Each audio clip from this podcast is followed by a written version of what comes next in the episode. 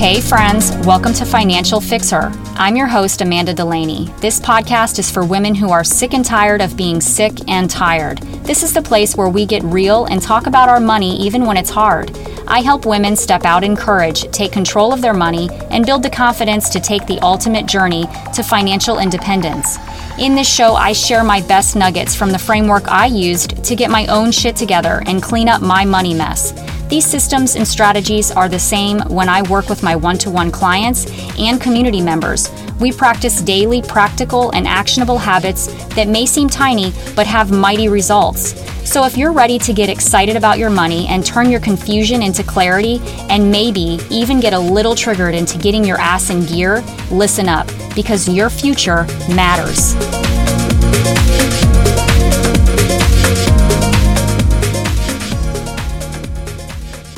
What is going on, girl? I have taken an intentional hiatus from the podcast. Much needed break. At first, it wasn't really intentional. It was kind of like all this unexpected stuff just came up. There was just too much going on in my life, and I just couldn't get to it. I was late, I was late, I was late. And then I just made the decision you know what? I'm going to make this an intentional break because sometimes we just need a break. Lots of stuff went down for me in the month of April, and things just got ugly. Unexpected life events, people got sick, my cat died, uh, just too many things going on. And sometimes we just need to stop and say, you know what, I'm going to go get back to it later when I'm feeling better. So I am so happy to be back and to get back on this weekly routine of putting out a podcast for all the uh, members and clients and uh, followers of the Financial Fixer message. I'm so happy to be here with you today, girl. So, listen up, I'm to get right into it. I am to talk about my mama today. Yes, my mommy, the one who gave birth to me, the reason I am here today. So today is Friday, the 14th of May, and last Sunday, the 9th, was Mother's Day. And I it was also my son's third birthday, so we spent Mother's Day with my mother-in-law, and also um, spent the day uh, just doing fun stuff with my son. Had a little cake, did some swimming, had fried chicken. It was really awesome. We had a great time with my in-laws, and uh, wouldn't change it for the world. But I did miss my mom. I wasn't able to be with her, and um, I thought about her a lot. We talk, of course, every day, uh, but because she lives far away, it wasn't you know I ideal for us to be together on Mother's Day. But I do think of her every single Mother's Day, and it seems like the older I get and the uh, more mature I get as a mother myself, I really just tend to think about her um, so much more and all the sacrifices that she freaking made, you know, for all of us. She's a mom of five children, she has a set of twins. Uh, which includes me. I'm a twin. Um, so, yeah, two older brothers I have, and I'm, I guess, technically the middle child because I came out first. And then there's my twin sister, and I have a uh, another sister that's almost nine years younger than me and my twin. So, anyways, needless to say, my mom spent a lot of her years breastfeeding and giving birth and being pregnant and you know but that's those are just short periods, right? Like th- that's just part of the process of having a child, which is just the most amazing and beautiful thing. Uh, so much of that I miss uh, in my own life, but um, you know, my mom really loved being a mom, and all she really wanted, truly, she tells me this all the time. She just really the top priority for her was to be a mom. She just wanted to be a good mom. And I always really appreciated that about her. Um, and I'm realizing now more and more in my life how much that impacted my life uh, growing up and uh, how important it was to have her have her there. I mean, she just was a solid constant in all of our lives. So, uh, and there have been so many times where all of us at some point or other, you know, we did not uh, respect our mom and we did not uh, show her the gratitude and the um, the real, you know, appreciation that she deserved. And I think that that goes for you know so many moms out there i mean we you know we don't get enough credit and i me included you know uh, for just being a mom and just doing doing hard work and sacrificing so much of our time and energy to do what it takes to take care and nurture our children. And anyways so back on the point of this whole podcast is you know my mom, how does it relate? How does my mom, talking about my mom, relate to money, right? Because the money topic, hey, that's the the foundation of financial fixers, right? That's that's a big part of my message that I deliver to my audience. But, you know, moms go through so much pain and sacrifice to bring us into the world. They sacrifice their sleep, their, you know, for long periods of time, um, you know, and they also, in, in many cases, sacrifice their money. And in my mom's case, you know, she, she had hopes and dreams too.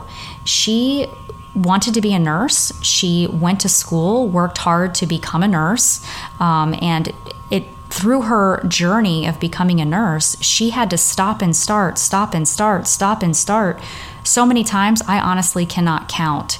Um, and that was because my father. Um, years ago was he was the breadwinner and so if there was any time where somebody was going to have to quote unquote quit something in order to take care of the kids or the home front it was my mother my mother was going to be have to be the one to stop everything that she had to do to uh, meet her goals and reach her goals. Uh, she, everything had to be sacrificed on her end. It wasn't my father because he was the one that was bringing in most of the bread. That was our situation. Um, and I think that this happens a lot. So I just feel like this topic is ex- extremely crucial when it comes to finance because um, not things are changing, yes, but not a whole lot is changing.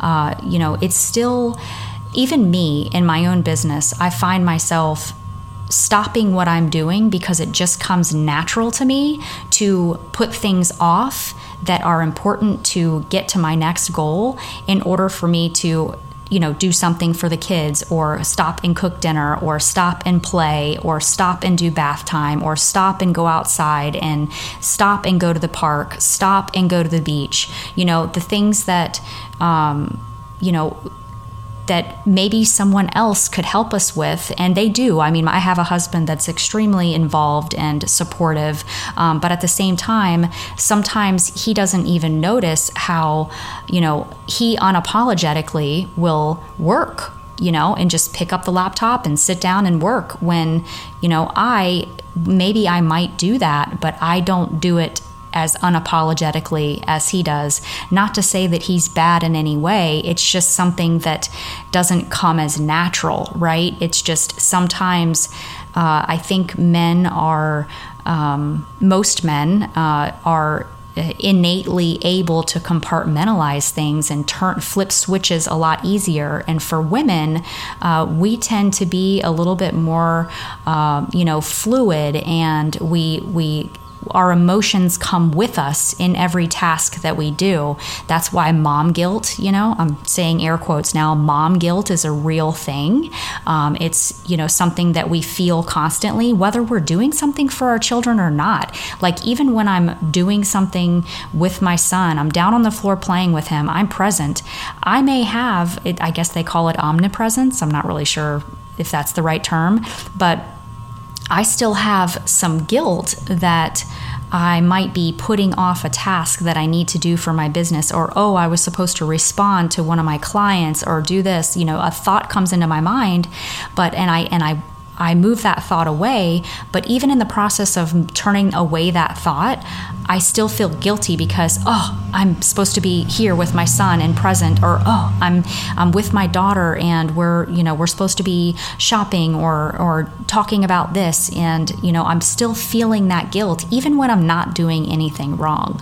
And so back to my mom back to my mom. She went through this a lot and she still goes through this to today. You know, this is something that's followed her through her whole life, you know, uh, just not putting herself first, not putting her health first, uh, just worrying so much about her kids and their relationships with each other, their relationships with their spouses, just saying, you know, like, I just want everybody to get along. I want everybody to be, you know, everything to be perfect. And I want my kids to be happy and healthy. And in the process of worrying and having this high anxiety and high stress over her kids, she let go of herself.